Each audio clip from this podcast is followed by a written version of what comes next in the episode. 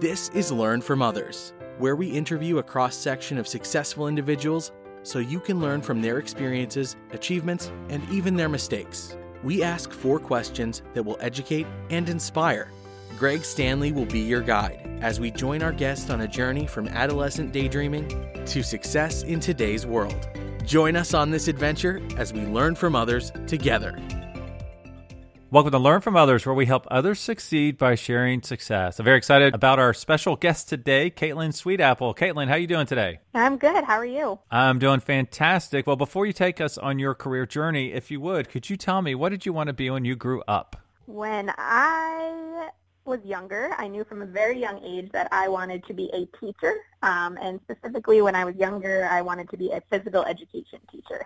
Okay. Now, why did you want to do that at such a young age? Um, I I always really liked school. Um, I liked going to school and learning new things, um, and I had some pretty great teachers growing up, so that was kind of my drive from a pretty young age about why I wanted to continue staying in classrooms as I got older. Wow, well, that's pretty cool. So, like, what age are we talking about? Eight years old, five years old, 13 years old, that you felt like you wanted to be a teacher? Around 12, 13 is, is when I started really kind of honing in on what I wanted to be, which is a very young age. yeah. So uh, actually, speak to one of the one or two of those teachers that really had a positive influence on you. What type of teacher was it? Was it you know your third grade teacher, or can you give an example of how they impacted your life at such a young age? It's kind of global, um, not necessarily a, a specific teacher, but really the teachers that took the extra time um, to really invest in some of my interests and some of the things that helped me learn was really um, what sort of it made me really want to be a teacher that sort of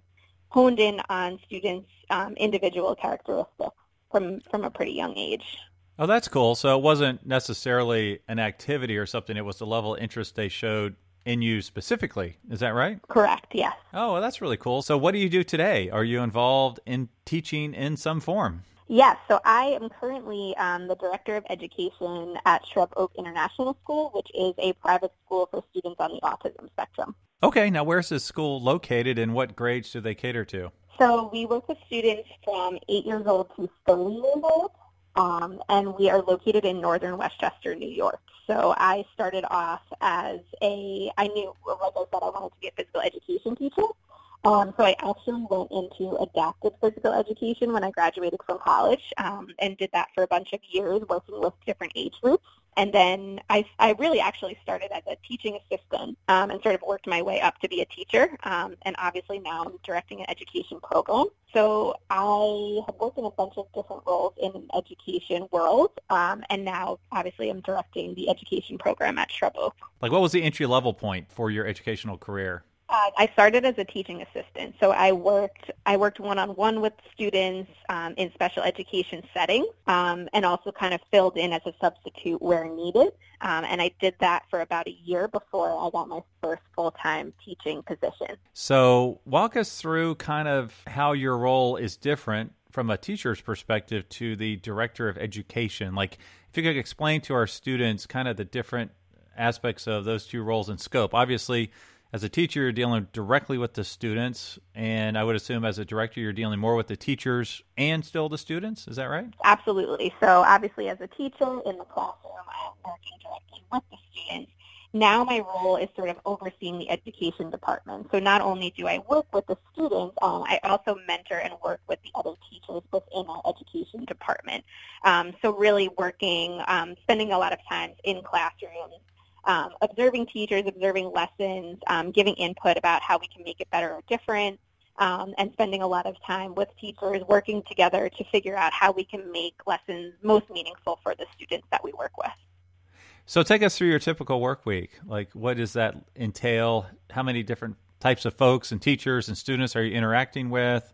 Is there some other aspects of the educational system that you're dealing with on a weekly basis? Is it, you know, what percent's in the classroom versus what's in the office, you know, that kind of stuff? Yeah, so as the director of education, um, it's a mixture between administrative work and then obviously spending um, time with teachers and students. So um, I spend a lot of time having conversations with parents um, about, you know, things that they're happy with, things that they could see changing for the future, um, things that they think are important for their child. Um, so I spend um, a good portion of my time um, talking to parents and talking to other um, senior management in the school to try to figure out how we can make um, the best program really for our students. Um, and then the other half of the time is really spent in classrooms with students um, a lot of times I'll set up what I, I like to call meetings, um, which are one-on-one meetings with students, which are just kind of check-ins with them to see how they're doing, what we can change, um, things that they're really happy with in the program. So it's really 50-50 as far as administrative work and then also spending a lot of time mentoring and, and being with students and teachers. Wow. Okay. Now, can you talk a little bit? I don't know if there's been a change or not, but has there been a change – as far as the educational system as it relates specifically to special needs students? Yeah, I mean, I think there's definitely, unfortunately, there hasn't been that much change.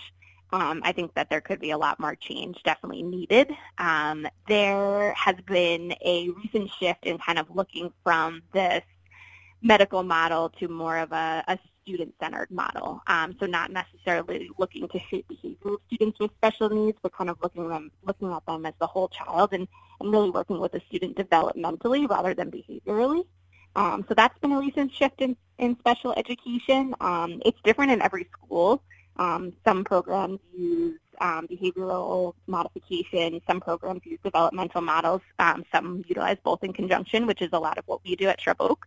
Um, so it's a little bit different for every special education program, um, but I, I definitely think there's a lot more room to grow within special education, especially in the United States. We have a lot of work to do that hasn't necessarily been done before, um, and luckily it's starting to happen now, which is, is pretty exciting. Wow, that's a great answer, and it really gives some insight as far as the challenges you're facing. So are there any other challenges from a day in, day, day out perspective that you kind of face as the director of education that you could share with our students?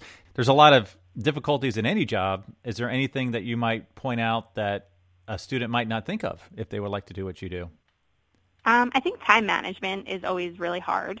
Um, making sure that you you know make the time for every single thing that needs to get done. I think a teacher's role, um, oftentimes a lot of people think you know it's that eight to four and then the day is over, and that's not necessarily the case. As a teacher, it really never ends um, and you never really stop thinking about your students even when you are home.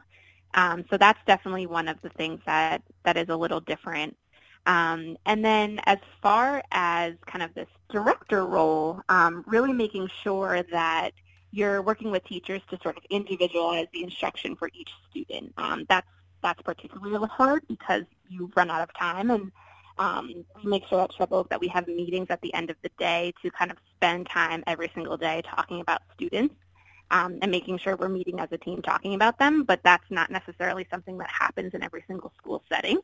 Um, so making sure that you kind of allot that time to be able to make sure you're providing the best program possible. That's a great point. Awesome. As a reminder, you can check out all previous episodes at learnfromothers.org. And if you are an educator or a student, you can search for podcasts by career cluster.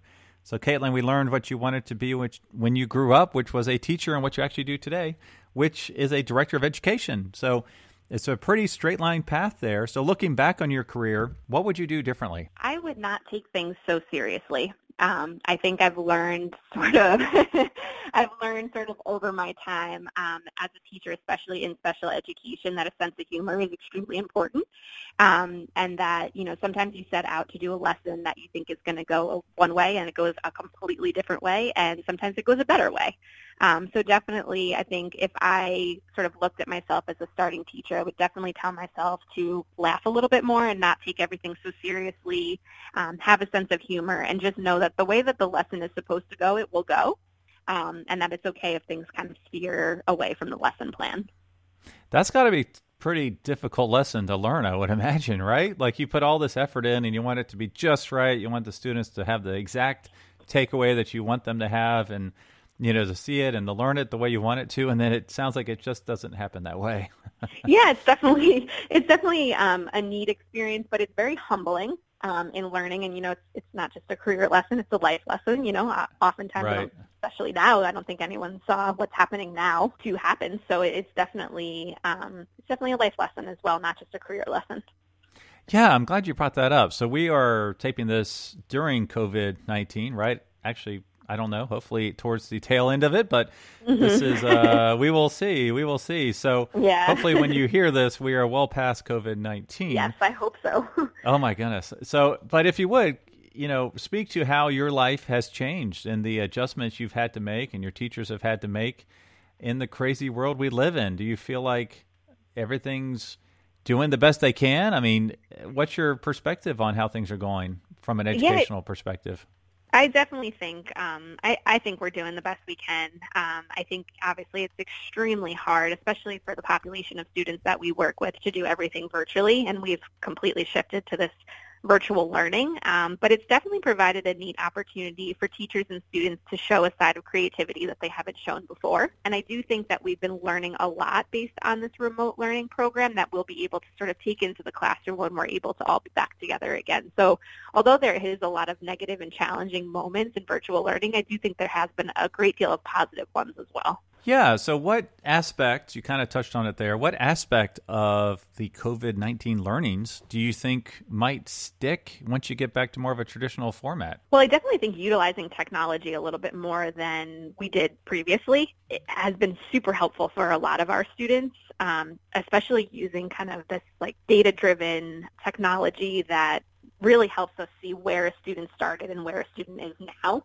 Um, has been really beneficial, so I, I- hope that sticks. And I, I definitely think utilizing um, creative ways to have a student reach teaching has been really beneficial for our students, and, and I think that will stick as well. Wow. Okay. No, that's great points there. All right. Now let's talk to the student who wants to do what you do. So you can either make that the director of education or a special ed teacher. Uh, what advice would you give them? Is there a typical career path? Yeah, so it's pretty um, consistent, and I've kind of followed it that that career path. So typically, you know, you go to four-year college, earn a bachelor's degree, and depending on the state that you are in, being a teacher is a little bit different because every state has different guidelines. Um, I'm in New York, where it ends up it's actually pretty challenging um, to be a teacher. There's a lot of different tests and assessments that you have to complete in order to get a teaching certificate. And then now, actually, in New York State, and again, this is different in other states, but in New York State, you require you're required to get a master's within five years of receiving your bachelor's degree. So it's kind of straight from bachelor's to master's, and then typically. Depending on the time that someone's looking to be a teacher, I came um, into teaching during a time where teaching jobs were not readily available. Um, so I did work as a teaching assistant for a year before I was able to land a teaching position. Um, but again, that's different for everybody. Um, so typically people um, spend some time teaching for a couple of years, um, and then we'll sometimes go into a coordinating position, whether they're coordinating an IEP for special ed um, or, or coordinating a different learning program. So maybe a Department of English or a Department of Social Studies. Um, again, that's different for every school. And then go on and get your doctorate and, and really look at educational leadership. So there's, there's a lot of different paths and um, I know a lot of teachers who go into tutoring on the side or consulting on the side. So there's there's definitely a lot of different avenues to go down. Wow. Okay. Yeah. So what what was that point? You know, you mentioned you didn't necessarily want to pursue the director of education, but something changed. So what made you say, "All right, I'm ready for that next step or that next challenge uh, in your career"? I found myself sort of naturally mentoring teachers. Um, I I'm really student focused and student centered, um, and and adore the relationships I have with students and became very passionate about helping other teachers sort of form those relationships with students. So I was doing it kind of naturally as a teacher and then I really became passionate about it and realized this is something I really want to do. Um, so a few years ago, I started looking into doctorate programs in educational leadership and applied and got into one and started a doctorate program. And now I'm sort of at the tail end of that program. But it was really as I was teaching, I, I really became passionate about not only working with students, but working with teachers and realized that it was kind of a shift I wanted to make. Right, right. Wow. Well, that's really cool to see your career progress kind of organically as you learn more about yourself and what you wanted to do or to be when you grew up, so to speak. Yeah, yeah absolutely. Definitely. Wow, that's great. All right. Well, are there any current projects you're working on that you would like to share? Yeah, so I am, like I said, I'm at the tail end of my doctorate program. So I am currently starting my dissertation um, on neurodiversity and uh, special education teachers' perceptions of neurodiversity. So it's something that I will be working on over the course of the next 18 months. So it'll be a, it'll definitely still be happening when this is aired. So that's that's the major project I'm working on. And then obviously always um, working on smaller projects at Shrub Oak, kind of ensuring that we're we're providing the best education possible for our students. Right. Wow. Well, that's really great. Well, how can our students learn more about you and your school? So they can go to shruboak.org. Um, we have a great website that has a lot of information about our programs and then also working with students on the autism spectrum. Um, also have a pretty great social media presence on Instagram, Facebook, LinkedIn, um, and then they could also find me on LinkedIn, Caitlin Sweetapple. So um, those are different ways to find more information about Oak and myself. Awesome. Well, thank you so much for sharing your career journey today with us. Thank you so much for having me. This has been great. Thank you for listening to Learn from Others, where we help others succeed by sharing success. Where will our next adventure take us? Subscribe to find out. If you know of someone who has a cool career story or occupation, contact Greg through Instagram at Greg Stanley LFO. That's G R E G S T A N L E Y L F O. And we will see you soon as we learn from others together.